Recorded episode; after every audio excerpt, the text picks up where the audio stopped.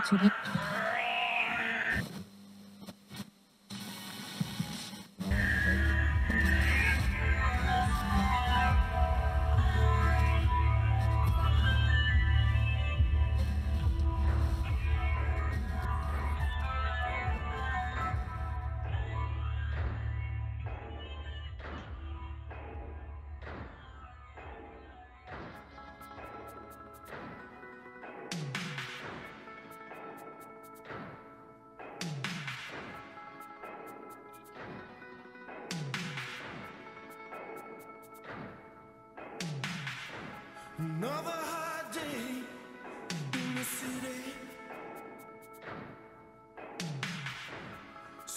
This is Death by DVD. I am your host, Alexander Nash, and with me, as always, is my co host.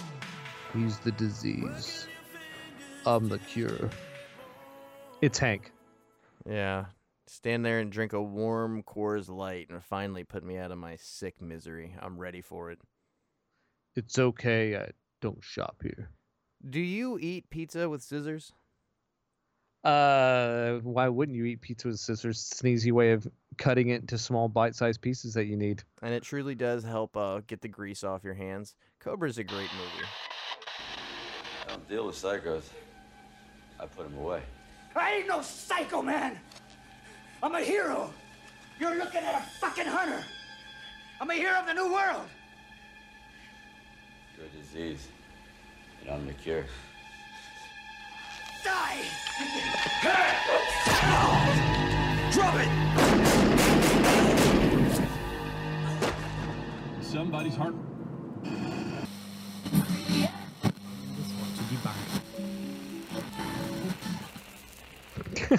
I think my favorite intro. scene is when he gets embarrassed for his first name being Marion. The dude's name is Marion Cobretti, and that's what you're embarrassed about. Uh, whatever. Just. Uh, and it's an axe murdering cult he's going after. Cobra. What a terrific movie.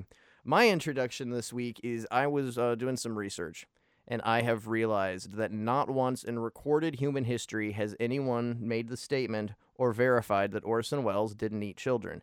Now, nobody's ever said or accused Orson Welles of eating children, but most and more importantly is that there is no reference and there is no proof that he did not actually eat children. Thus, therefore, Orson Welles definitely ate children. I don't think that's how logic works. Uh, Well, in this modern day and age, I don't know how much you could argue me. You know, I mean, the president is Donald Trump, and I think I have a firm case now. You know, Well, he did try to figure out how to shoot uh, bleach into people's veins or sunshine. Disinfect it. You got to disinfect that disease inside. I'm still pretty certain Orson Welles ate children.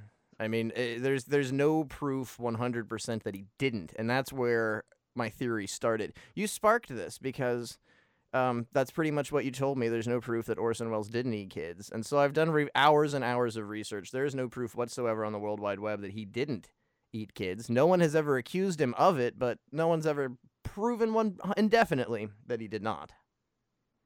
All right. So anyway, we kind of recently seen. Am I going first with the recently seen? Up to you. Yeah, we can just keep the disappointment flowing because I got a, a, a whammy. I couldn't find my remote the other day, so I ended up watching Spare Parts. That's a lie. I, it's a lie. I watched this uh, on my own free will. I knew where the remote was. I knew where it was the entire time. It's by Sean McNamara, and it's based on an article from Wired magazine called La Vida Robot. And it is a family movie uh, starring Marisa Tomei and George Lopez. Oh, and Jamie Lee Curtis. She plays the grouchy principal about some Latino youths that join a robotics club and they beat out MIT. And then one of them gets deported. And then he comes back, and that's the end. Told you it was a Was this on the. El Rey network? Oh, yeah. It yeah, was. it seems to be the only thing you watch. Yes, they show great George Lopez films. It was. There's It- a lot of those. Ski School? oh, Ski School's a classic. You can't talk No, wait. about Ski School. What was it? Oh, that's not Ski School. It's something else. Uh, I cannot remember the name of that fucking movie from the 80s. But anyway, um, anything else you want to say about? Is it space parts or spare parts? Uh, I think it's spare parts, but space parts sounded a lot cooler. I was gonna talk about the harder they come, but then I remembered I hate reggae. So, I mean, watch it if you want to. Jimmy Cliff's all right. Well, I watched a movie that has been just blowing up on Netflix. Uh, that several people told me to watch. And it's that platform, that Spanish language film that has been dubbed inexplicably for no reason. Uh, I also had the horribly dubbed. subtitles on. They don't match up to the uh, dub dialogue very well. The subtitles make it a little less tolerable, or a little more tolerable, because the dubbing is a- atrocious. Um, if you haven't seen it, but this is a spoiler show. We will always get into all kinds of spoilers, but the general plot is a platform goes up and down, mostly just down, level to level to level. It's like a detention center, but you can also involuntarily enter said uh, detention center. it's a government style experiment where if you get on a lower level, maybe you don't eat because the platform has all the food and the people on level 1 get the first crack at all this delicious food and by the time it gets to level 200 and something there's almost no food left. That's the general premise and you know, the, it, it goes very cube on us all. I mean, I think that's the reference that most people are using about it is cube. Um, cube seemed to make a little bit I don't I, I don't want to say more sense than platform. I don't think Platform is Cube was politically as motivated. I think Cube is a much more basic story and it involves more horror elements, so it works more successfully. And it's, uh, this is obviously, you know, got some sort of backing that is more than just sheer entertainment. And it's not that Cube is just sheer entertainment. I really like Cube, but Well, Cube has, I mean, the the fact that it doesn't have any sort of inherent political message to it makes it more of a figuring things out as you go type scenario, and that becomes like it, you know, it it's like it's like a mind puzzle to figure out. Uh, and but platform is just political, and the plot aspects of it, the the sheer story of it is you never really find out what the fuck is going on because all we're really doing is hammering this kind of political concept, which I don't mind. I agree with the political, um, the politics of the movie. It's just, it's just very bold out there. I don't think they had much to say in the movie other than a very base idea of, you know, how capitalistic structures work in the world and how uh, like it's kind of irrelevant who you a are. lie. It's who you know and how to what levels you get. It's that kind of stuff. But it was just so bold and in your face, and it really didn't ultimately have a message. And it wasn't the panna cotta. The panna cotta was not the message.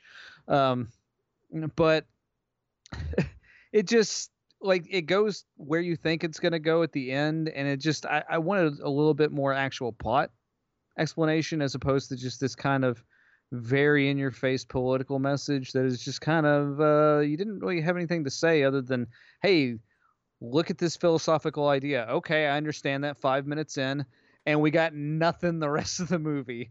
So that's i mean that's kind of how i felt about the movie. I didn't think it was terrible i just thought it was a little uh little bit like hitting the nail on the head too much. It was like land of the dead levels of politics very much in your face I think one of the things I really appreciated about it was the distinction that everything is a lie. Everything that our protagonist is told about the woman that travels up and down through the different ranks and the child not existing, everything's a lie.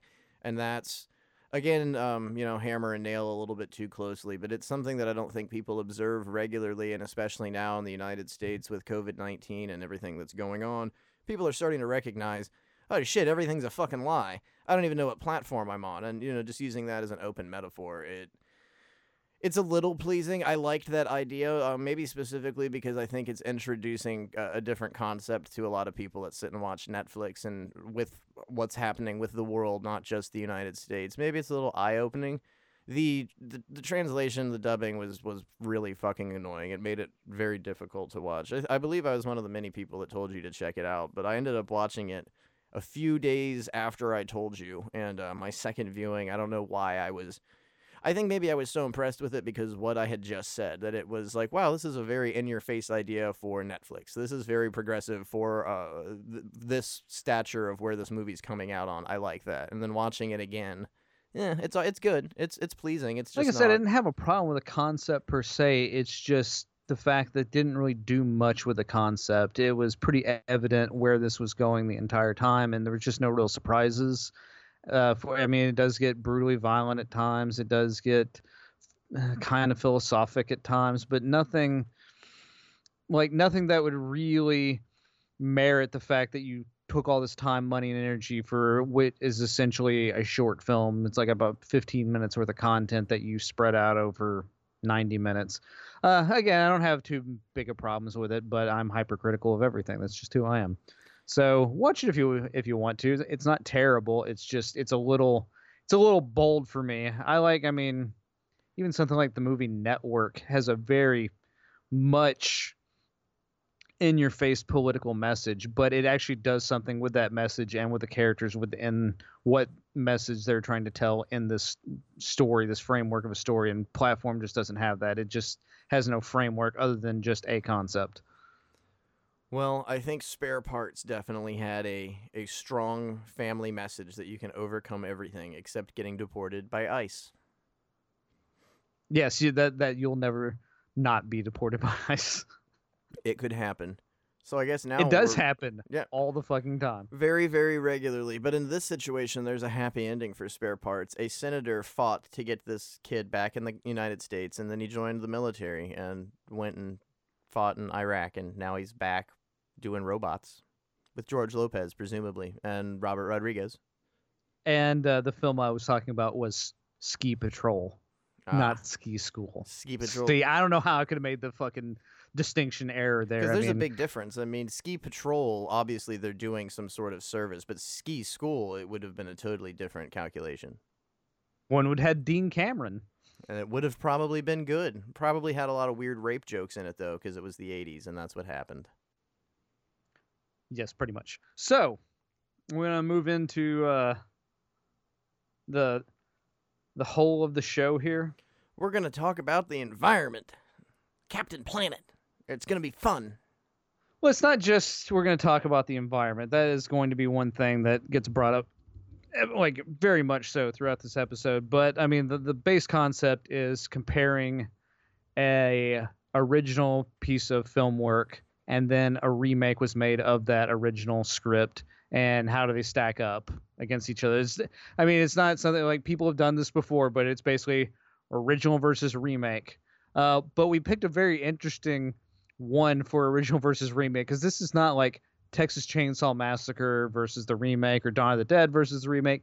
This is the film Long Weekend up against its remake of Long Weekend, aka Nature's Grave, uh, and they use the exact same script. So the movies aren't particularly that different. Yeah, that's a, concept I'm, I'm really intrigued by, and it's it's something that happened with Cabin Fever. That the exact shooting script is what ended up being used, but the differences I feel are incredibly massive, and to, to the extent that the remake of Cabin Fever is almost unwatchable because the humor has been completely stripped out of it, and it comes down to not well, it actually director, showed but- Eli Roth like he apparently has a vision and a voice. It really made Eli Roth look good because he was able to turn his script of Cabin Fever into kind of a fun original horror film for that time period. And then when they remake it seriously with the exact same script, it's just complete dog shit.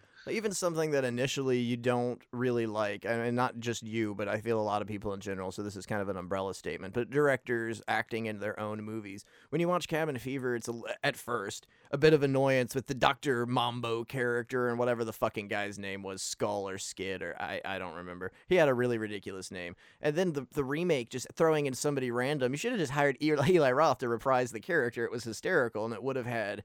I don't know something, but a lot of the times what ends up happening when you use the exact same shooting script is you get an incredibly rigid and flaccid product that just has no reflection um, outside of uh, what we used the shooting script. And in the case of the 2008 long weekend, that's just not the case. And I feel this is a bold statement and something we'll we'll try and carry throughout the show. But I think the remake of Long Weekend tells the story better than the 1978 picture and it's just literally down to acting and the emphasis of the actions of the characters and that's a, a very big key is um, not just humanity but most general people's ideologies and their thoughts on it just even being outdoors and the lack of respect people have for fucking nature in general. And like neither of which films is particularly bad. I'd say four out of five stars for both of them. They stack up pretty evenly with each Agreed. other. Um, I think I I also think the remake does things slightly better, which has a lot to do with the uh, scriptwriter classic Australian um, screenwriter of Everett De Roche, who did pretty much every Australian exploitation film from the 80s that you've seen. Um, and he had a complaint when they made his original script in 78 that the characters in it weren't assholes, big enough assholes at the beginning of the film, and he felt any empathy for them at all. And Jamie Blanks in his remake in 2008 was able to really take the the leads and make you despise them right off the fucking bat to where you have no empathy. But but, but that all works within the story. He's not trying to Everett De Roche is not trying to take these characters and have you stick your, you know, put you yourself in their shoes as much as it is these are characters who are getting ready to go through something and I'm telling a story about two fucking assholes. And you're not so much established in the original movie that they're awful people. And it's not, again, an emphasis that these two characters are specifically awful people. It's it's a big statement for kind of everyone and the treatment really of the environment and what you end up dealing with here is a very Hitchcockian kind of thing. It's something quite like The Birds and it has I feel a lot of similarities to that with I mean, the, the concept that you have to deal with and is pretty much shoved in your face with the birds is that they get tired of being enslaved and fight back. It's it's like a reverse Planet of the Apes. It's kind of weird, and that's I mean, because you have to deal with this concept that all of these creatures, the birds everywhere, decided you know collectively that they are going to fight back. So in this essence, it's not just creatures and living organisms it's nature itself so you have like a, a oh, i mean to me a supernatural almost spiritual aspect that there is an entity inside of nature that there is a an omnipresent you know thought process behind the trees and the, the wildlife and the way Yes, because it's not just a nature run amok film where it's just animals attacking. This is also like everything mold grows faster, bacteria grows faster in this film. It's like like The every living cry. thing is fighting against um basically humanity or specifically these two pricks. And with both films, the introductions lead with the characters being lost, which is baffling to me. They're going on a camping trip, is what we're dealing with. A husband and wife who do not get along with each other very much are going on a camping trip. They decide to leave in the middle of the fucking day uh, uh, to set up their camp at night. Their beachfront camp in Australia, where spiders grow the size of Shaquille O'Neal's fucking dick and everything will kill you. They're going to go camping and set up at night, and they get lost, which pursues into arguments. But whilst this happens, progressively everything they do is acts of destruction whether it be throwing a cigarette out the car window which starts a fire or hitting a wallaby. Just and and there's no reaction for it. It's like oh shit i hit a fucking wallaby. There's oh my cigarette caught fire. And it starts i mean and dealing more with the original here the characters aren't developed a lot i guess you could say. They're they're just kind of silent. They bicker a little bit but for the most part there's not a lot of There's not a lot of love in this marriage. yeah. is basically what's going on. There's something festering underneath the surface of these two characters. You find out more about it later about how kind of awful they are to each other because it's not just a one-way street. This is not like an abused spouse. They're both abused by each other. They- they like don't they love each basically just don't get along at all. In the remake, it's very evident from the start that these two are having a beyond difficult time, and the last thing that they need to be doing is going out into the woods alone. But when We press on. Well, eventually they get to a point that they get to a bar, and everyone at the bar is kind of mysterious toward them and gives This is in the remake, by the way, because this is where things are gonna get. Because the bar scene is not in the original. yeah the bar scene too. Did you notice a couple of the people back there? Yeah, uh, God, it was a couple weeks ago since I watched it. I know the the bald guys from fucking Mad That's- Max that's and a bunch of bunch of other shit. And then one of the other guys was I can't remember the character's name, but in Romper Stomper, he's the uh, the older Nazi that comes and visits Hando and everybody toward the the beginning of the movie with his crew from Melbourne or whatever.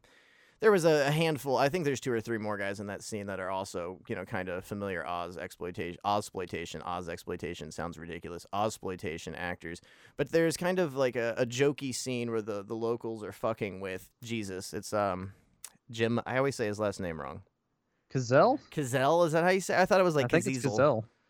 That's uh, I'm just gonna call him Jesus. It's the fella from the Passion of the Christ. They're kind of joking and uh, you know fucking with him a little bit that the place doesn't really exist. And the first time you watch the movie, you get the the genuine idea that the locals are just kind of screwing with him and making him feel that he's incompetent. But they get ridiculously lost and find their find themselves on the place that their GPS won't even take them to. And in the original movie, it doesn't show up on a map. And they end up kind of stuck in this location. So again, it kind of gives this driving supernatural aspect that nature.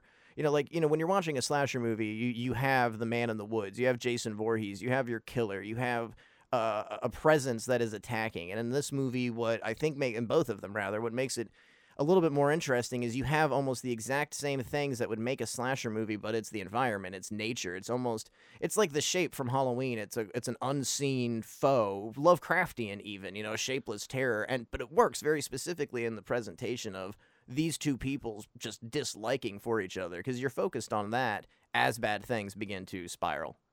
You're not so sure that like, especially in the remake, do they kind of make it evident that I don't know if a nature is rearranging itself to make the like to throw the GP uh, uh whatever the GPS Yeah. off or there's something supernatural going on because they're going in circles until they basically end up somewhere like it seems like the forest itself resets itself in different and makes you go in circles it's not just like uh you know ghosts or some sort of mutant nature or something it's it's a lot more ethereal than that it's a lot more up in the air And what works for that benefit is you kind of get the feeling that the, the characters are going insane, but it's because of each other's actions. And in the original film, again, the, eh, eh, a lot of the plot points that are used in the remake are brought up much earlier in the remake. And then once that is released, it just kind of goes nowhere. You understand that they don't like each other, but they're very passive aggressive toward their disliking. And there's a lot of scenes that are handled completely differently in the remake. Like, for instance,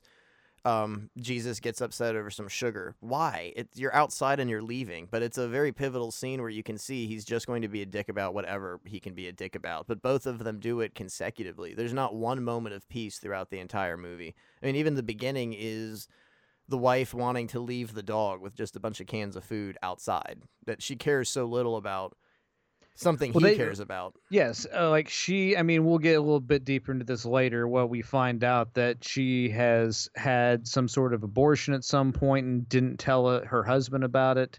Uh, she doesn't particularly care too much about the dog. Um, he cares about the dog, but he cares about the dog as more. He doesn't care about it as a living thing as much as like this totem. Um, It's my dog. I'm a man. I got a dog. but yeah, they don't really have any respect for any of their surroundings. They're like everything is mine for the taking and for me to do what I will with it. And kind of where we are at politically with, you know, global warming and, you know, the environment stuff in general is just, well, I'm man, I'm dominant. Fuck all the rest of this. Let's drill for oil, drill for oil even though it's going to destroy everything in this environment. That sort of idea. Immediately, when they get to the campsite the next day, he just begins cutting down a tree for no reason. Firewood, it's a living tree. It's going to be wet. You can't burn it. It has to dry. So it's just destruction right off the bat. Look how great this is. You know, he he show he's shown going swimming and surfing, but he's also shown shooting bottles on the same beach in the ocean that he's swimming in. So I mean, he has literally no care for even his own health with his surroundings. He doesn't care that he's destroying the area that he's living in and not just for him but for other people. And it's somewhat it's not acknowledged in, in either film and toward toward until toward the end. But there are other campers. There's another family that were shown at the very beginning in a uh, a Volkswagen pop-up bus that I guess is, is camping on the other side of the beach which they when they come into play I'm a little confused over that. And when we get there I'll I'll bring up and state my confusion. But I don't know if there's supposed to be maybe a representation of, of these people versus the other people, or if they're all just kind of scumbags. Because uh, it, it seems something really bad happens to these people too. But my entire point, I mean, even bringing up the dugong and the remake, I thought it was handled a lot better because a baby washes up on shore, and you know they're very callous. They don't really care what's happened, and they just kind of leave it. But as he goes swimming, a shape is following him, and eventually he has a rifle and just fires off into the ocean at this shape without any. I mean, no fins were spotted, nothing bad happened, and he was out of the water. And it turns out it was a dugong that you know eventually floats up on shore, but mysteriously continues to move, though degrading and very much dead. You might want to explain what a dugong is because I don't Oh, think yeah. like that's not a very like It's out a, there it's a, term. a sea cow. Commonly, they were mistaken as kind of like a manatee sort yeah, of thing. a manatee. There we go. I was gonna go like Um, historical. They were they were originally thought to be mermaids by pirates and sailors in the 1880s. But yeah, they they're if you live in Florida, you can see them off the coast quite regularly. In other countries, I guess we haven't com- completely killed them off. But yeah, the sea cow.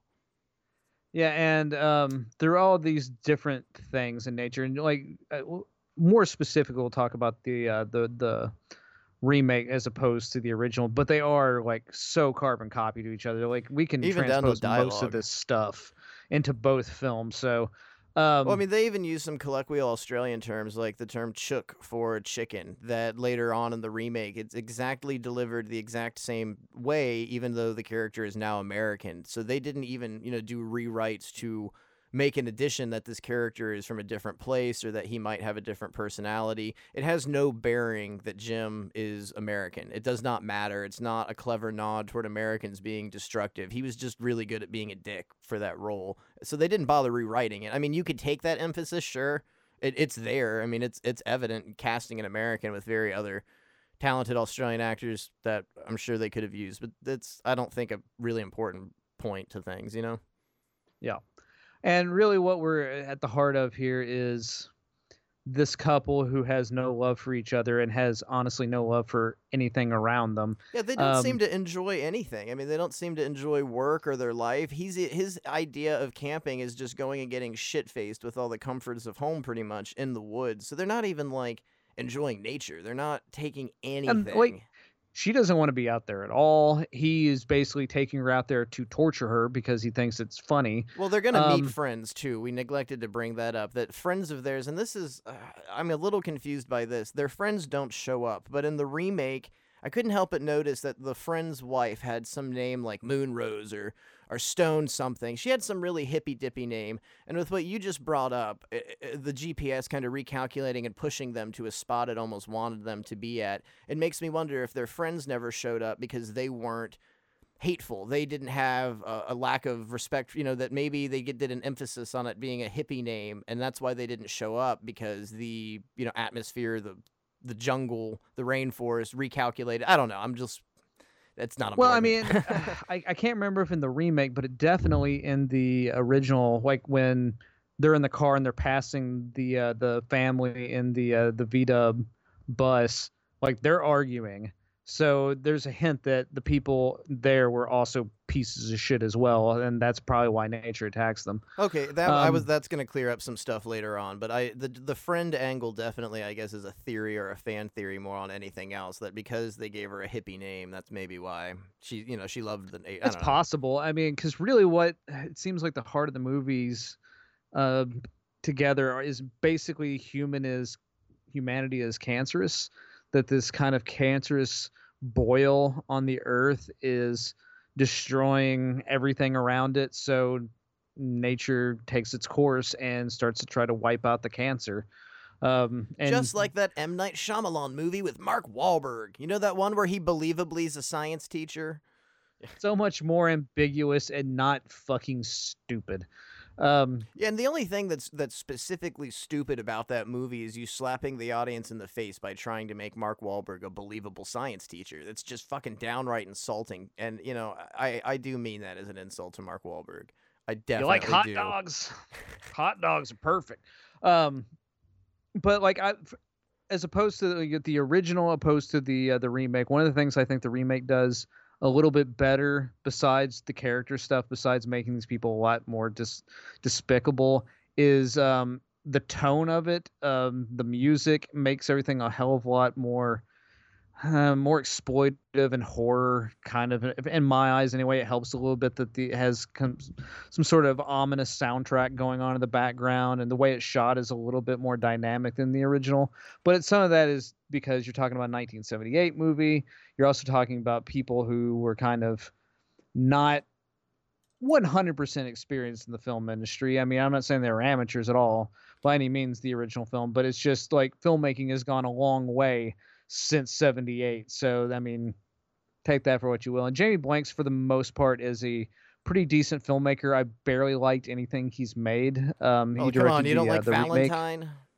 Yeah, he directed uh, Valentine, Urban Legend, um, Stormfront, and he directed this remake of Long Weekend. And I think he should. I don't think he's made any movies lately. I think he should get back to directing as opposed to just doing music and editing. And he did the music for this remake of Long Weekend, and it's actually pretty decent. I mean, it kind of makes it a little bit more foreboding and makes everything a little bit creepier. Um, whereas the first one feels a little bit more uh, kind of base 70s nature run amuck type film. Uh, but it, they both have the core inner heart to what they're trying to say. And if you do like any of these characters, if you do root for them, you've got a fucking problem because they are awful. They're just they have no respect for anything, not like whether it be nature or even humanity in itself. They just they're just loathy piles of fucking garbage. Oh, there, uh, there are some things to emphasize on that that I'll bring up later when we get there. But I believe Long Weekend 1978 was Colin Eggleston's second film. I'm, I'm not 100% on that, but uh, regardless, uh, I wouldn't say unnecessarily inexperienced, but with what they had at the time, the movie plays off much more kind of as, as a period art film. And by period, I mean of the time of the late 70s. It's got a kind of Vaseline lens. Everything is very soft. And the biggest issue is it's established and you understand exactly what you just brought up with the remake that these characters are very despicable. But you are almost allowed to feel some sympathy for one or the other depending on i guess who you know if you're male or female kind of. It comes down to the middle of whatever your thought process is. And in the remake it's very very acknowledged that they're just awful. And it has nothing to do with sex. It has nothing to do with their roles as husband and wife and what one did to the other. They're equally uh, detestable human beings. And again you hit the, the nail on the head. They just have no respect for anything and once things progress more, once the sea cow washes up on shore, both of them begin to degrade even more. To just uh, the food starts constantly turning. There's nothing. One, one character, the husband, is drinking all the time, so his mental state is just becoming more and more aggressive. And finally, they decide that they're going to leave, but he wants to go check on the campers that were down the beach. And this is where I get confused with what happens to them, why it happened and then a, bigger emphasis on what you had just said how callous and careless these people are. Once you've seen that this entire family has been wiped out his entire reaction to his wife was i don't know i think there's a murder suicide. Let's go he doesn't care. He has no shock or reaction that there are three human lives. That you know, let's go to the police. Let's get out of here. We need to call authorities. Something awful is happening. I don't know. It was murder suicide, maybe. Uh, let's just get out of here, you stupid bitch. And it just they start going back and forth like a fucking tennis match with no care that not only is everything around them spiraling out of control, they've tried to leave and they can't find their way out, but the other campers are fucking dead. And in the original film, it's not as horrifying when you find the bodies. It's kind of basic. In the remake, I think it was one of the most horrifying aspects of the movie and kind of again like a big like a point in a slasher film where you find the bad guy's hideout or you unveil the mask that you kind of fully understand here that something beyond our grip is going on and we just don't quite understand and it's it's possibly nature. I don't know. It's just how the deaths are all presented. Like i don't i'm asking too many questions. How did the van get in the water? What happened to the wife? I don't know. Well like one of the things that really works in both of these films is you go into it knowing generally what's going to happen. It is going to be nature run amok but at the same time there is a certain degree of not knowing really what's happening. I mean, you know ultimately the conclusion of where we're going here, but just you don't particularly understand why the things are happening and how they're happening.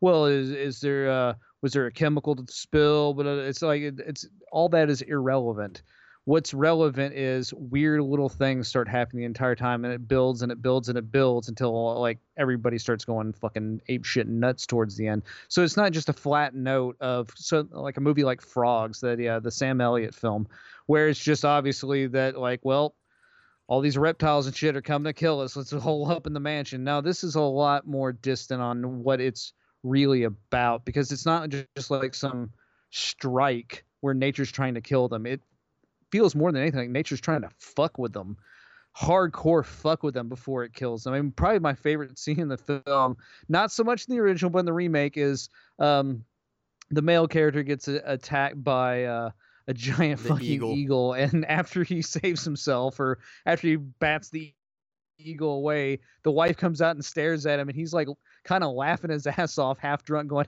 "I just got attacked by an eagle." eagles don't And attack And he's just like almost like he's kind of uh he's kind of out of his mind a little bit, but he also finds it hilarious. It's just a really nice little performance touch by Jim Caviezel. But Uh, personally, I, I'm I'm not a big fan of the the actor himself. He's got some politics I don't particularly agree with, but whatever. I mean, we're not getting into that. Well, it's like my beloved Dwight Schultz. You just gotta look past the guy and look at the wonderful performance, as I daily do with Howlin' Mad Murdock, Captain Howlin' Mad Murdock on the A team, because he is a hardcore uh, dildo in real life. But hey, you know what? It, you're allowed to, to do that. On the other hand, though, he's a conservative Republican, and Jim has some statements about the female body I can't get behind. And it's kind of, I guess, funny um, that you know, his character ends up in this movie. I, I, I specifically, there's a scene that it's a very awful scene where you find out that the wife has had an abortion, and it's just, I, I just to me, it's so funny because she yells at him like. You don't like kids and just so manic. Like, I love children. I just wanted to have a little kid that I could take surfing, a son.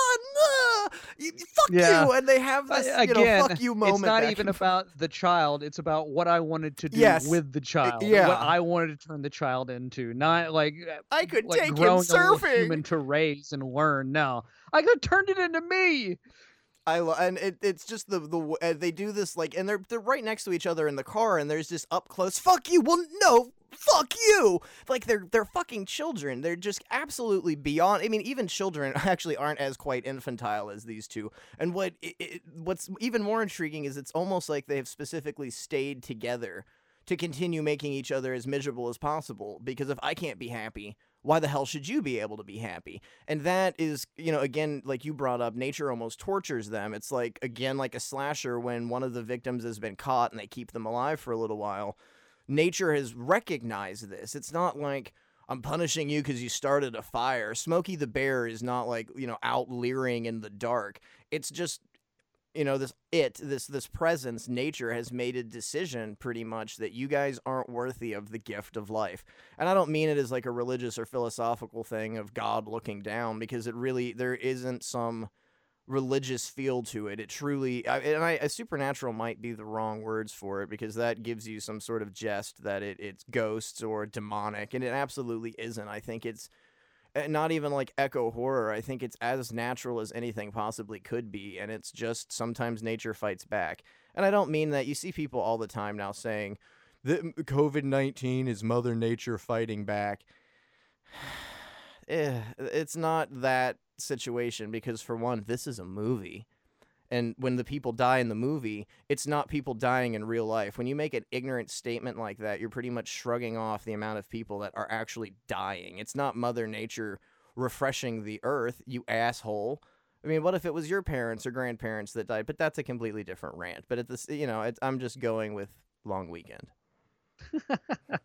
Well, uh, I mean, kind of what I was stating before is like the torture aspect.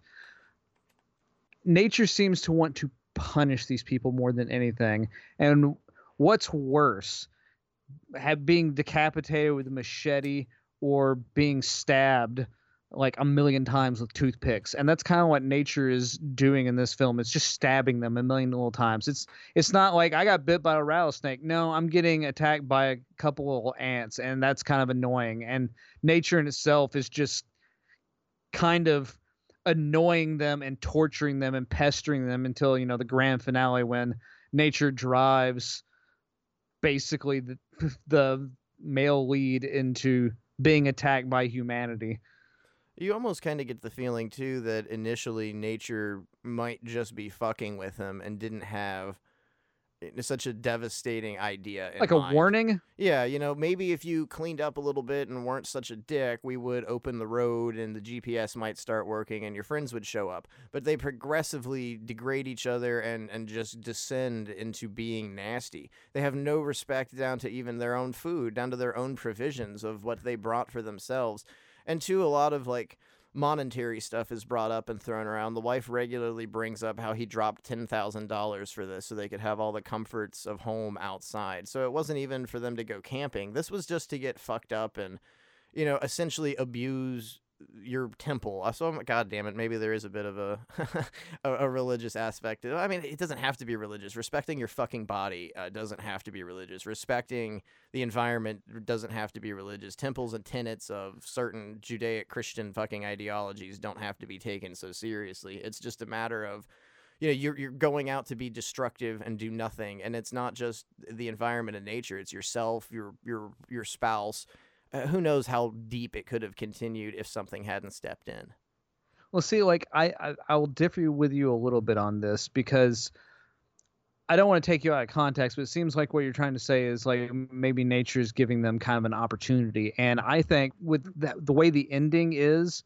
and just to spoilers again, he en- he ends up getting hit by a truck, which echoes the very beginning of the film. As soon as he hits the uh, the uh, kangaroo with his car, I think their fucking fate was written down right there. It's just like, no, you're fucking dead. well both films show the truck driver at the beginning of the film so the truck driver is established and what's even more interesting is what type of truck is it it's a livestock truck Yeah, I mean, so I think that like the entire time they're not making out of this. There was there was literally zero hope for them because they are that cancer and nature is just shedding that off of its back like fleas.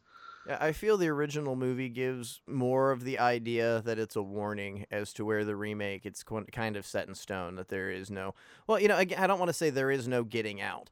That uh, I think it might be more toward the sea cow execution, we'll call it that.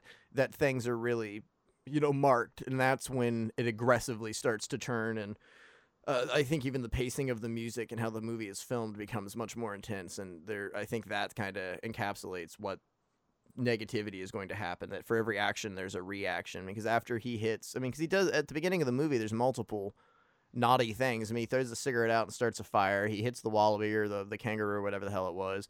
They get to the campsite and he immediately starts cutting down the trees. Um, right after that the wife goes fucking crazy with the bug spray. I mean you're in nature attacking an ant hill with bug spray. Move your table.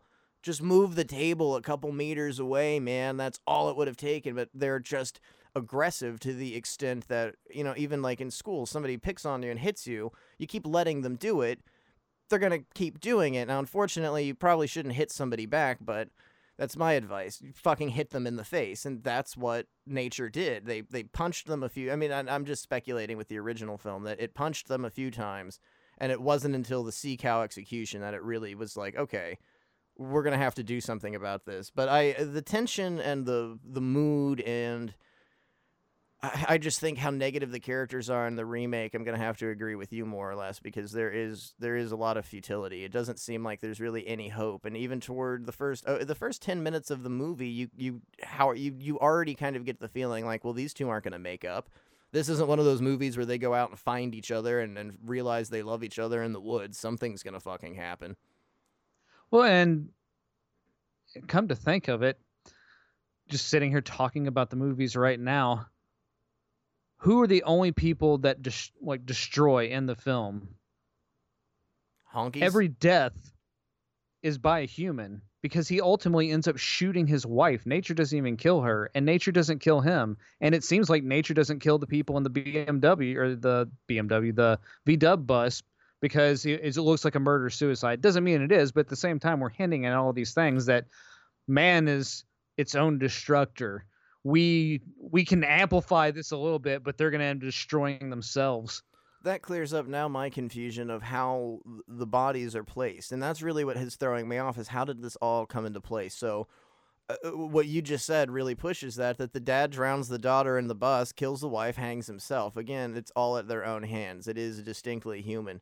And the handling of the wife's death in the remake i, I, thought was just kind of wonderful. And the, the original film again it's somewhat placid and he shows shock but not a, a lot of remorse. And for the very very first time you actually see a little bit and i don't even think it's so much that he cares because i don't remember what he says but when he, he grabs her and goes to like baby talk and goes into a little bit of shock. And i think more or less what you're realizing is that it's not that he killed his wife it's that oh shit i killed my wife. I'm gonna have to explain this. I gotta get out of here. And his just level of, of manic fucking fright is kind of wonderful Oh yeah, because at that point he's completely lost his fucking shit. Um, and I guess like this is just a statement uh, on the world as a whole, uh, compared to nature, compared to man's actions on its its own being or humans. Let's not get too sexist about it, because men and women can equally be pieces of shit. Um, that what have you heard in the press lately is well the cure could be worse than the virus. The virus is ultimately survivable if you just act smart. Well, more people are going to die from suicides. Why are you going to commit suicide? Because I lost things that I had spent years trying to achieve and money and all these things. Like, all that is fucking nil. Who cares about any of that? You're alive. That's the important thing. But it just seems to be that's what people are so concerned about is what I had or what I can still like. What's that matter? You're alive.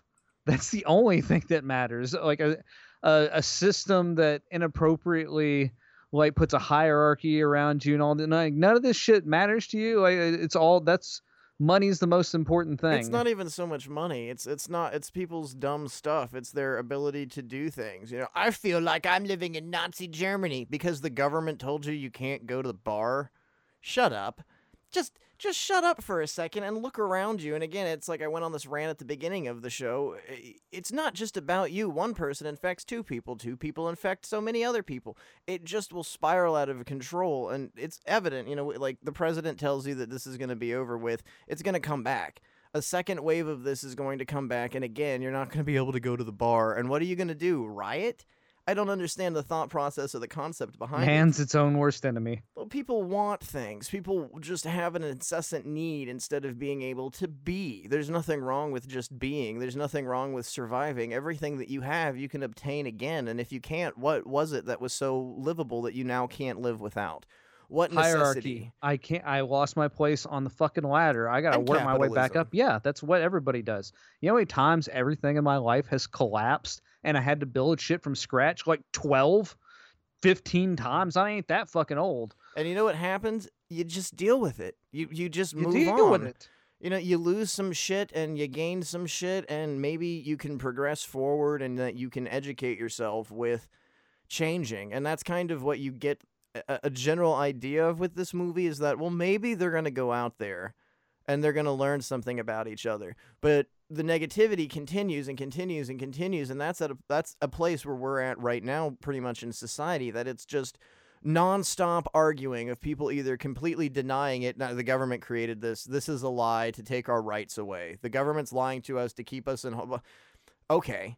You can be in one corner, and then you have the other people that, you know, like I have protesters in my town that are walking around with signs that say, you know, if I get the Rona, it's Jesus' will. The fuck's wrong with you, too? Both of you. Bo- all, you're all You're a idiots. Dumb motherfucker. You know, and it's like Darwin Awards, I guess maybe should start being handed out a lot more to the general public. But what completely baffles me is people's absolute lack and uh, love of, of living. The, the non understanding of it might not matter how miserable you are, but there's a whole race and world of people outside of you that does want to live and doesn't care about materialistic I- ideas. I mean, it's great and fine to have an awesome movie collection, but if you fucking lose it, what happens? You get Shudder and watch them there. I mean, there's a thousand ways that you can fix problems, but what people enjoy more is focusing on the problem. Well, this bad thing happened to me. Yeah, but haven't like a hundred good things happened since then that you're not going to focus on? It's just the one bad thing. Well, and that speaks to the the film in itself because, and I don't want to get off in a abortion fucking debate here about anything, but ultimately the female character does have an abortion. It's her right. I'm not saying that it isn't, but she looked at something living as a hassle to her everyday life of what she wanted and where she wanted to go. That's another statement on why nature is just kind of done with humanity in this in this film is just you just kept worrying about yourself and you were just selfish about everything. Again, not an abortion fucking debate. It's just a, concept we're working with here.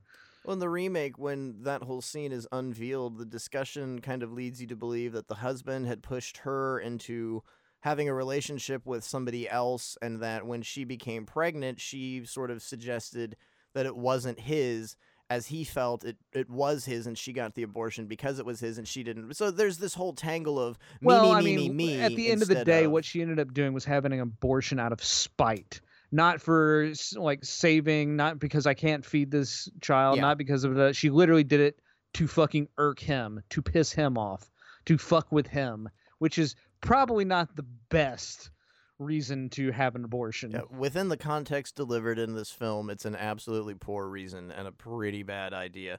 And again, his reaction though is the I just wanted to have a little surfer buddy. So neither of these people should have been parents. Uh, I, Yes, I guess your you know. reason for not wanting to have a baby are bad, and your reasons for wanting to have a baby are bad. Can we meet in the middle on this somehow? I just wanted him to be Woody Harrelson in my own personal remake of Surfer Dude. Is that a weird- reference? That was a Surfer Dude joke. I don't think I've seen Surfer Dude with Woody Harrelson. It, it also stars Matthew McConaughey and Willie Nelson. I'm good. And Probably uh, not gonna be seeing that. Finch Finchner, William Finchner, I think the guy from the, uh, the beginning of that. No, Fichtner, yeah, from the, from the Batman movie, the banker. Yes. Uh huh. Yeah. Oh, so The Batman movie. He's been in so much other shit, and he's well, known for five minutes of fucking Dark Knight. yeah, but if I had referenced that fucking Mark Wahlberg Fisherman movie, you would have just gone over the hill. Go. He was in Go. No, the one with John C. Reilly and George Clooney. Perfect Storm. Perfect Storm. Yes. Yeah, he's in a Perfect Storm. There's another. I've seen reference. a Perfect Storm. I didn't like a Perfect Storm. Yeah, it, it- I got the point, but it's just not my style of film. But Surfer Dude, on the other hand, places Matthew McConaughey as a world famous surfer who gets brought into Fitner's company that they're trying to make a surf video game, and things go wrong. He smokes a lot of weed with Willie Nelson and hangs out with his buddy. I don't even remember. This is neither fish nor fowl. Why are we speaking of Surfer Dude? I don't know. I felt now that I brought it up, I should entertain the idea of Surfer Dude, but I can't even. Uh, okay, I'm gonna cut a lot of that out.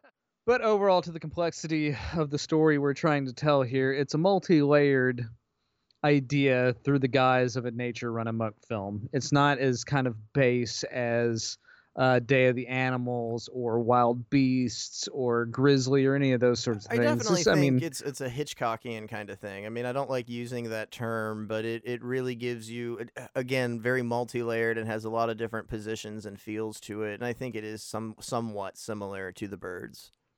and the entire thing is basically told i mean if this was even theoretically possible this is as close as you're going to get. It's told through the pov of nature itself. These are like these are villains. These humans are, are villains. You are a plant in this film. That's what you are. That's what you're watching. You might as well be on top of like a bird in the tree watching them yell at each other and you're just shaking your head. And so that's kind of an interesting concept we're working with here that in most of these films even again to reference frogs again because it's another nature run amok film there's there's heroes at the end of that people that survive you don't want any of these people to survive because they're fucking up your existence as a plant or a bird or an ant or anything else you just want this Yeah. cancer gone I mean, to throw in another nature run amok reference, this entire family is Leslie Nielsen in Day of the Animal. You don't want him to live. You want him to get naked and fight the bear and fucking die. And it's great when it happens. Spoiler.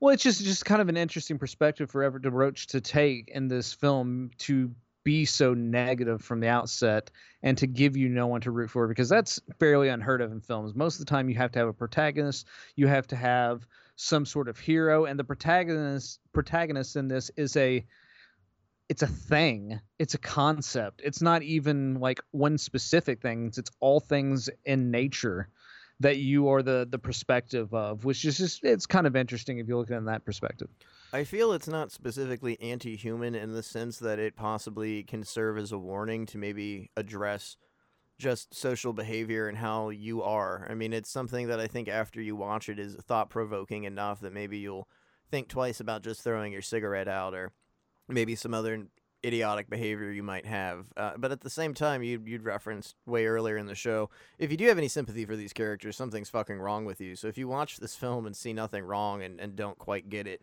then it could possibly just be you.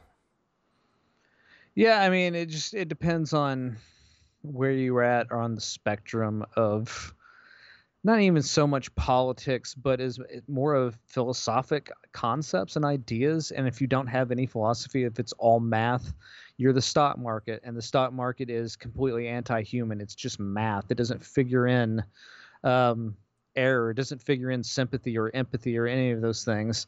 And that's when we get to something like long weekend to be in the perspective of something that is kind of an idea a concept it's just somewhat refreshing to see a movie like that to where it's not just so it is heavy handed but it's not so heavy handed tipped in the perspective of these garbage humans or humanity in general.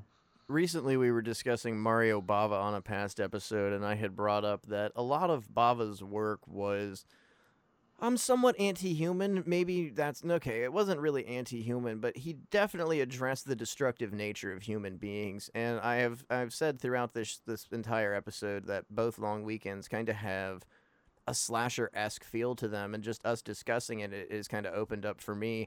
This, especially the remake, does remind me of a Mario Bava movie, and I think a lot of the messages, specifically with like Bay of Blood, are very upheld in this movie because everyone that is killed in Bay of Blood, out of all the victims, all of them were trying to do something to the bay. All of them were trying to do something to take away from the natural essence of the bay and wanted something selfishly out of it for themselves and uh, somewhat were punished. So you could even take, you know, uh, this as a precursor, Bay of Blood as a precursor because nature sort of handles them. And then at the end of the movie, the, the greatest scene, the greatest ending, you know, with the, the, the kids shooting the parents, nature truly wins by uh, defiling, you know, or deflowering innocence in a, in essence, you know, just to use a weird phrase of terminology. But you know, I, I don't know. I'm just drawing a comparison between these two and this the hypertension and the very unique feeling that this movie manages to Long Weekend manages to blend with the eco terror kind of feel because you just can't get over that there is this looming presence that there is a masked killer and what's so unique about that is the masked killer is everything it's everywhere and like that fucking M Night Shyamalan movie it's a chemical it's a the plants can acknowledge it well there's a reason and the, what happens when you give something too much of a reason and too much of an explanation is you've taken the fear and the horror away behind it. So this open ending of did nature do it or were they just kind of crazy? You're allowed to manipulate and think for yourself and have a little bit of free will with your emotions to view this as both of them uh, both films are all three bay of blood long weekend 78 long weekend 2008 as kind of pro environmentalist art pieces kind of? I mean i don't know bava was really before his time and i will i will say long weekend 78 was very far before its time. And as you're speaking about like the slasher film just a bit ago, in more modern slasher films, they've created all dickhead characters that you just want to see die, and that's how most modern slashers play out. And like this is an- uh, or urban legend for example Yeah, and this is an early adopter of that same concept, but it works. I don't know if it's because I can't get behind some mass mutated killers killing these people because it just all seems like a big shit show to me in a lot of I think really slasher what films. it is is is what they do and the type of person you specifically are. You know, you, you aren't going to go outside and do any of these things. You're not going to go out of your way ever to shoot another living creature. Your mentality, you as a person, you see their behavior and how despicable it is.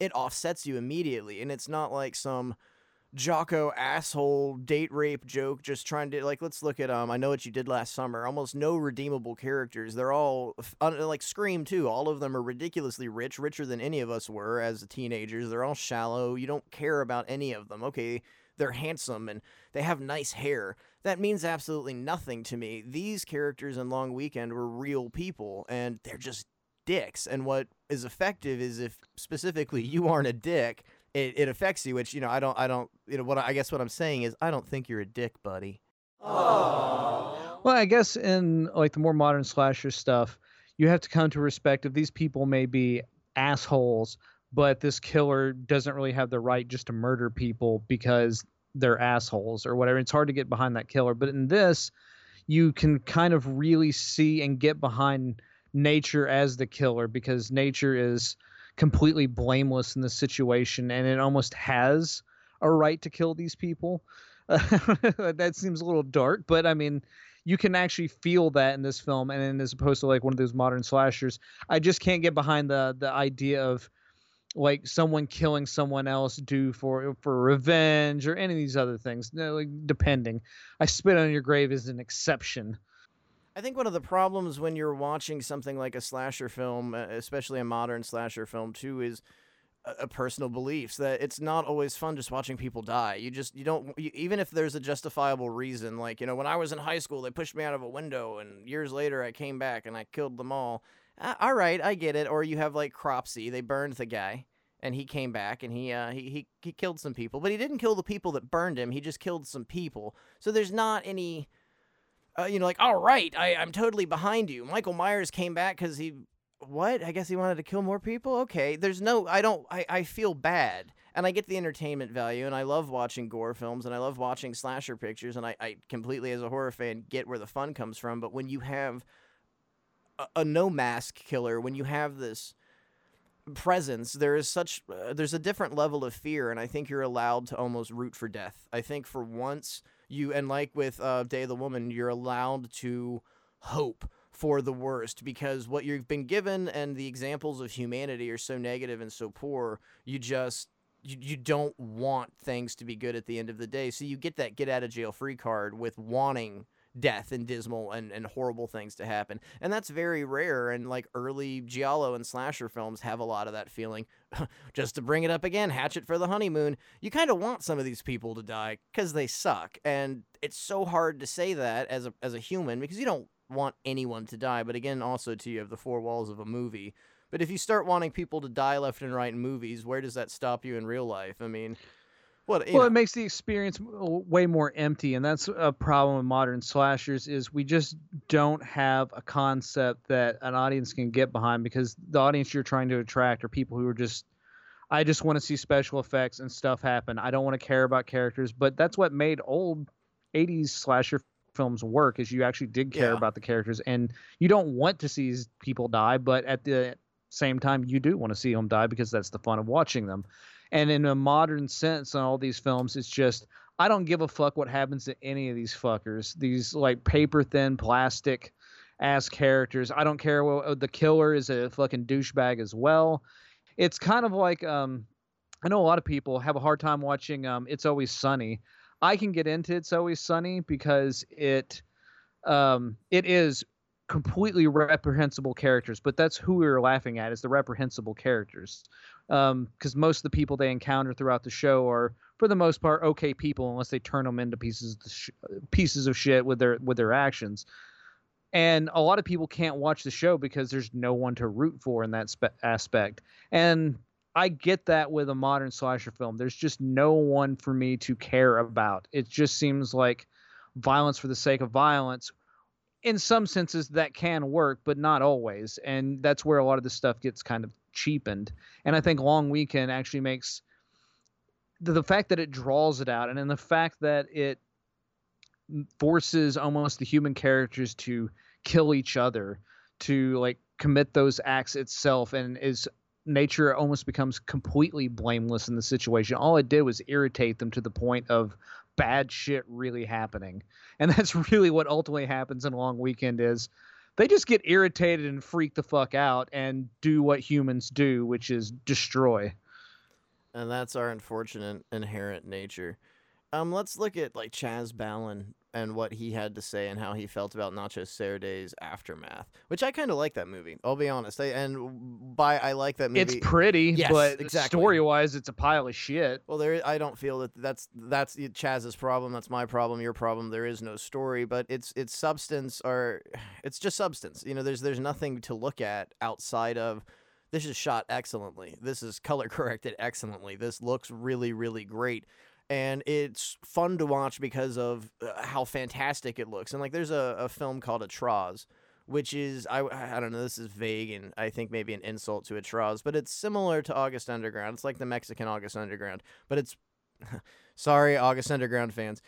Much more well produced. It's linear. It has a story, and although it's incredibly graphically violent, it it is linear and has a meaning for it. And August Underground, I guess I'm gonna use Chas again as my defense for this. Chas Balun was not a fan of the first August Underground film. He thought it was violence for the sake of violence. For the most part, specifically the first movie is. Mordum attempts to tell, uh, I, I guess, a bit more of a story. But why I'm bringing these up is the the representations of these characters and like Atroz. You're given two bad guys and a good guy that is equally pretty much as bad and you follow these characters throughout the entire movie but something like august underground by the time you get to the third movie they're just all awful you, i'm so tired of rooting for them there's no rooting it's just graphic scenes of violence that are constantly thrown at you and there's no one to root for uh, for the most part you might recognize some friends of yours if you're into the scene and that's about it or you know somebody that was in an August Underground movie. And I don't mean this as like a, a completely negative review because I own them, I enjoy them, I, I like Toe Tag, I like Jeremy, I like Fred. But for the most part, it's very similar to Nacho Cerdà's Aftermath. It's violence explicitly for the sake of violence. And what's incredibly dismal about that is just just no hope is offered. I mean, even in some of the Friday the 13th, you start caring for a character like poor wheelchair boy. When he finally gets whacked and goes down the stairs, you you are upset over that. You spent the entire movie feeling bad for this prick, and he's about to get a fucking hand job, and Jason comes out of nowhere and ruins everything. That sucks. But that's the point. It sucks. You felt something outside of. Well, they got gutted and somebody fucked their intestines, and now they're screaming in a bathtub. And again, I don't. It's. I'm not just trying to completely be dismal about the work of, of Fred Vogel. I, I enjoy his work. I enjoy his art, and you know, I, I don't mean it as a completely pissing contest, but trying to make a representation of where we were at earlier with Mario Bava and Eco Terror and the emotions of people, and then you translate something like Aftermath or the first August Underground film. There's just a level that's missing between these two things, and when you don't have somebody to root for, you don't have hope. At the end of the day, you don't have really anything but violence. Well, at the end of the day, what it ends up being is here's a bunch of slaughterhouse footage. How did that make you feel? Well, that was kind of fucked up, and that's about all it makes me feel. It doesn't make me. It doesn't give take me on any highs and any lows. It just takes me on one consecutive low, and that's the entire thing. It's it's kind of like a William Burroughs idea of naked lunch. It's like, look at the violence. That is what it is. This is what violence is but at the end of the day there's other things around that concept there are other ideas besides this is absolute truth because watching nothing but absolute truth does not give you much hope for fucking life. It just depresses you and makes you sink down in a pit of depression. Yeah there's some really fucked up people in the world. Any okay they're just fucked up people and i just got to get used to it. All right. And that's what you're left with. Bringing Burroughs into this, there is always a level of hope throughout everything. I mean, you have his entire trilogy that was used, you know, the cut and paste series pretty much, where he wrote something and then cut it all up and reformed a story. And he did, I mean, Naked Lunch is sort of the precursor to all that, but he th- did a, three major books using this style. And they all tell a similar story to something like Naked Lunch, a, a dystopic, horrible future but everyone you're introduced to and all the characters at least have some relevance and, and importance and a point. And a lot of the ultra hardcore gore movies, all you're being shown is is like an effects reel, and they're great effects reels. They're they're fine, but by the end of the movie, you haven't taken anything outside of that. And it's not that it's problematic. View art however you want to, and take it however the hell you want to, and make it however you want to. Uh, it, it just to me, in my humble opinion and my review, it just doesn't do anything. It just, I mean, something. it's a one-time watch. It's a Yeah. it's a geek show. It's I saw the man bite the head off the live chicken. I paid fifty cents, and now I'm moving on, and I'm going to tell my grandkids about it in twenty years. I mean, that's literally it's just like it's it's a one-time deal of I skydove, and this is what happened. And I'm not into skydiving. I'm more into being on the ground discussing skydiving and the ups and downs and the joys of that. Not just taking a leap and that because that's once you like jumped out of plane once that's Well, it. you it's know, the same and- thing like with murder because a lot of people have this one of my biggest fears Well, you've got to look at adrenaline junkies like Point Break. There's always going to be surfers and guys that want to jump out of the plane and do the seven year storm, and there's nothing wrong with that. There's absolutely nothing wrong with intaking art that way. but you can only do that once I just prefer something like Long Weekend because it even makes me feel uh, different. It makes me realize my behavior and the impact and the reaction and reaction, the, re- the actions and reactions that I have with every person that I come in contact with. And I interrupted you. You were bringing up, um, yeah, I think your last sentence was, I have a huge fear. So we were getting somewhere interesting. well it's just it's that it's the threshold it's the there's a lot of people who join the military because i want to know what it feels like to kill somebody and I like want to go to strange don't and know- interesting lands and kill the locals. Well, there's a lot of people who just want to know what it feels like to kill somebody, and I don't want to know what it feels like to kill somebody because I already have a good idea of what it feels like to kill somebody, and that is nothing. It feels like anything else feels. It feels like fucking nothing. And if you find out it feels like nothing, ooh, then it means nothing to you anymore. So crossing those thresholds at a certain point can be negative to your success in the human race.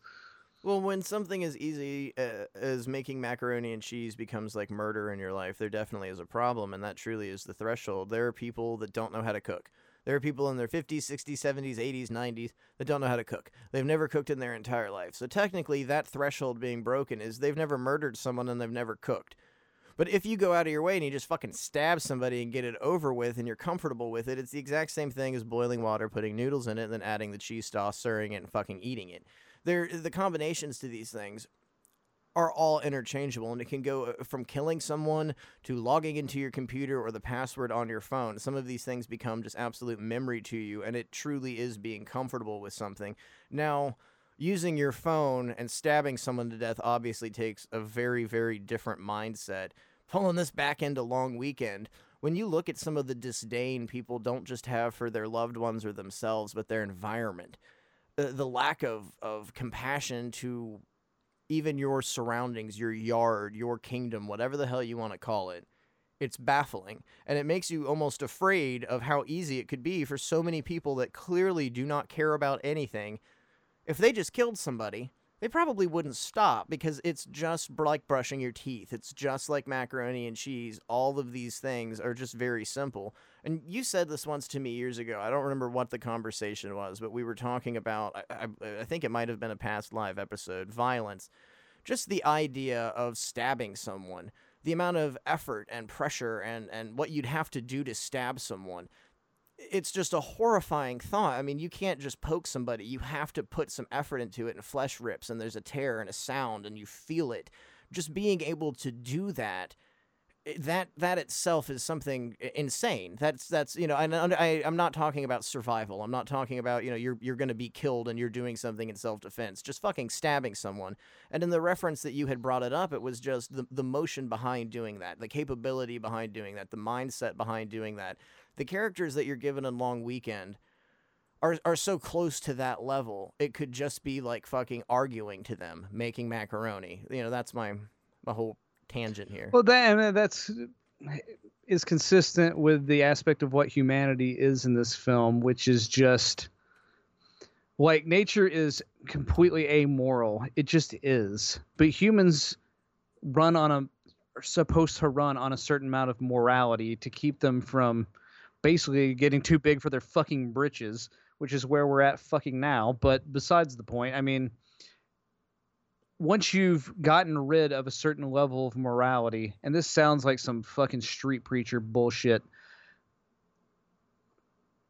like kindness for your fellow human being is important. Kindness to the environment is all these things are important. You just not caring about any of these things tells me that you just don't care about much. You're more concerned on like some robotic level of mathematics with no empathy. And mathematics with no empathy is the end of everything. That is, but I mean, if you're into entropy, I mean, that could be the start of something.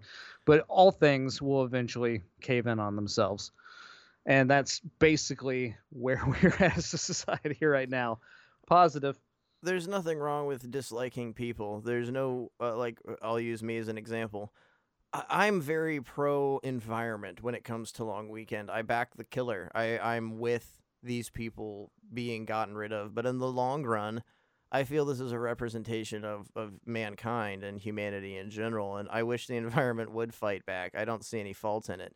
But do I think coronavirus is some great, fantastic plague that's the environment helping? No, because people are suffering and dying, and, and, and as you even brought up, entropy and, and all of these terms that people just don't seem to have any feeling for. There's nothing there's nothing wrong with being a misanthrope. I I totally am I, I'm probably the most misanthropic uh, misanthropic person no I shit, man. But I still have hope. I want the coronavirus to completely go away just as everyone does, but not so I can go back to the bar. I don't leave my fucking house. This isn't lockdown for me. This is regular living. Nothing has really changed. I want people to take something out of it, just like maybe watching Long Weekend and learning about your behavior, learning about uh, either being closer to other people and having respect for other people or having respect for the environment and the things that are around you. And it's not that like this virus started because of smokers. It's it's not some dumb idea that the plants can tell what's going on and it's it's mother nature fighting back. This is something that has happened a thousand times and will happen a thousand times more. Disease, plague, famine, all of these awful things are are part of our environment because we live here. If humans didn't exist, would these things exist? No. Absolutely not. All, it all gets down to the same base concept, which is life is fucking chaos. Try to make something out of the chaos, and chaos will eventually knock you down, but you can rise up out of the chaos each and every time if it doesn't kill you, that is. But stop pretending like everything is, well, it's the Democrats, it's the Republicans. It's like, oh, some of this shit is just chaos, folks. Stop trying to interpret like somebody's underlying position on this. And I bet the Democrats did this to make Trump. The Democrats killed half the fucking world, or, or with a virus, or attempting to, because they want to get rid of Trump. The DNC has so much power it managed to manipulate a virus and introduce it into China. Joe Biden himself took it over. He walked over Yeah. with AOC and they released it just like in Resident Evil. That's plausible. That's exactly what happened. Here's something to think about death is certain, life is not. You will die. You are going to die. Spoiler alert. You're gonna fucking die, and so's your dog and your parents and everyone you love and you know. The whole in between, worry about that. You're gonna die. Everyone's gonna die. It just happens. Worry about you right the fuck now. Go do something. Write a goddamn book. I'm not trying to be some bullshit Gwyneth pa- I wrote a book while I was in quarantine, but you fucking could though.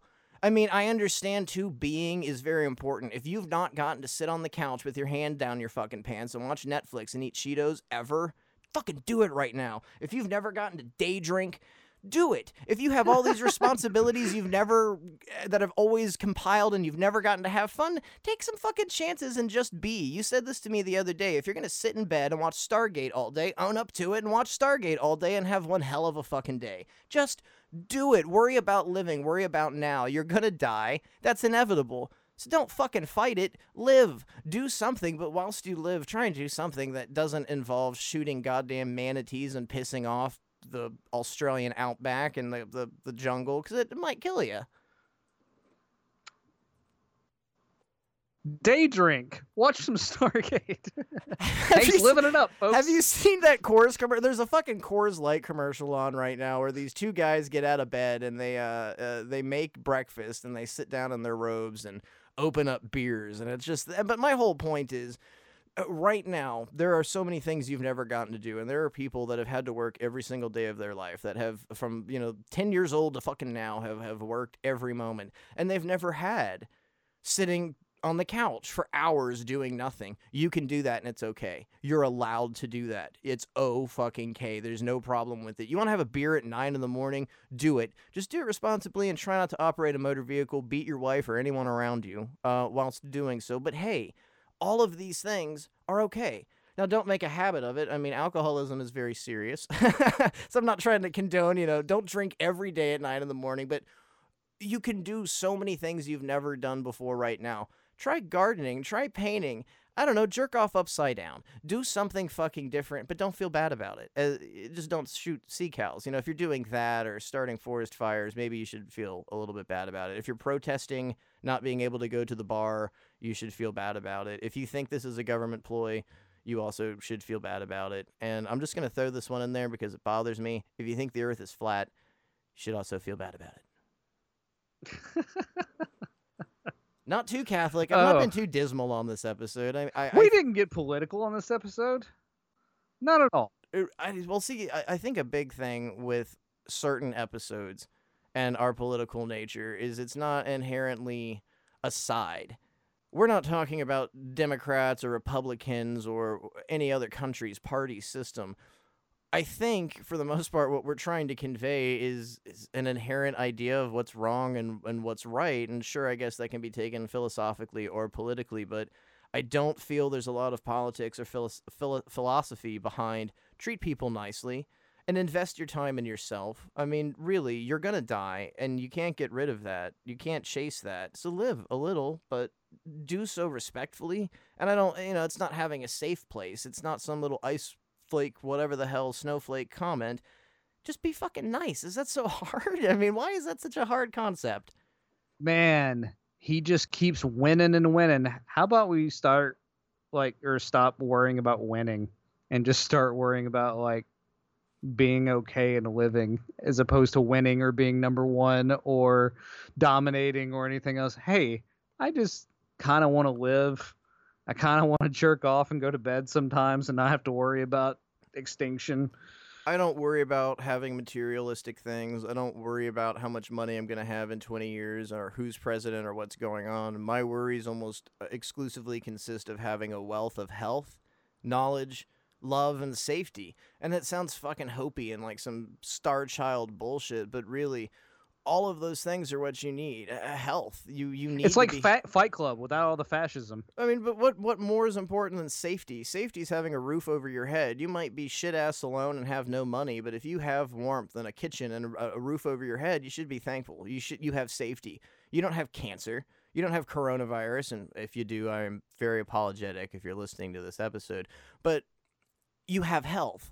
A, a wealth isn't just having a hoard of fucking money. Everyone has a wealth of things that they don't even acknowledge or pay attention to. You got family that loves you, you're wealthy. You got a home, you got a roof, you got food in the kitchen, you're wealthy, man. You got to take that into perspective. You kind of are the 1% because there are a lot of people out there that have none of those things. There are people that just don't even know what family is and it's not their fault. It's not the environment's fault. and It's not politics' fault. But when you have that, someone doesn't, you're fucking wealthy. Take advantage of it. Just live. Worry about living.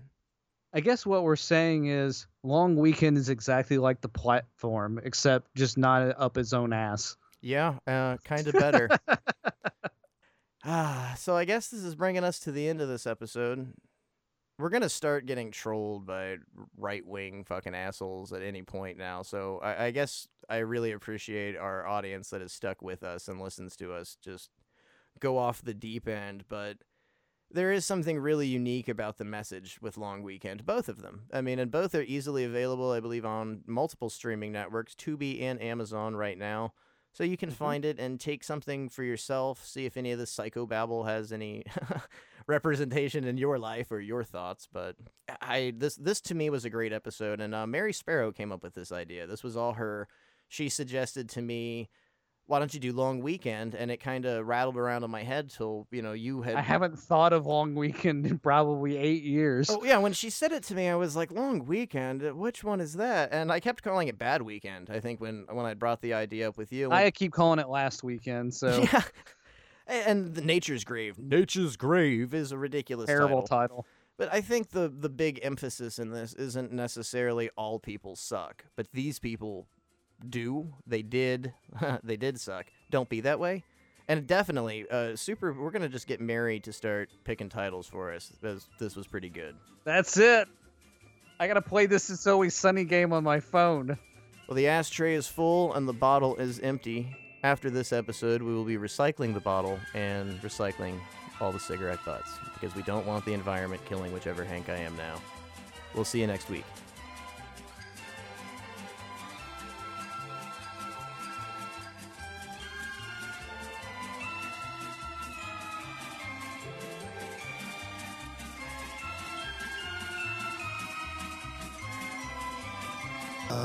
By DVD is recorded in front of a dead studio audience. Portions of today's programming have been mechanically reproduced. The management and the staff wish you a pleasant good night and good morning.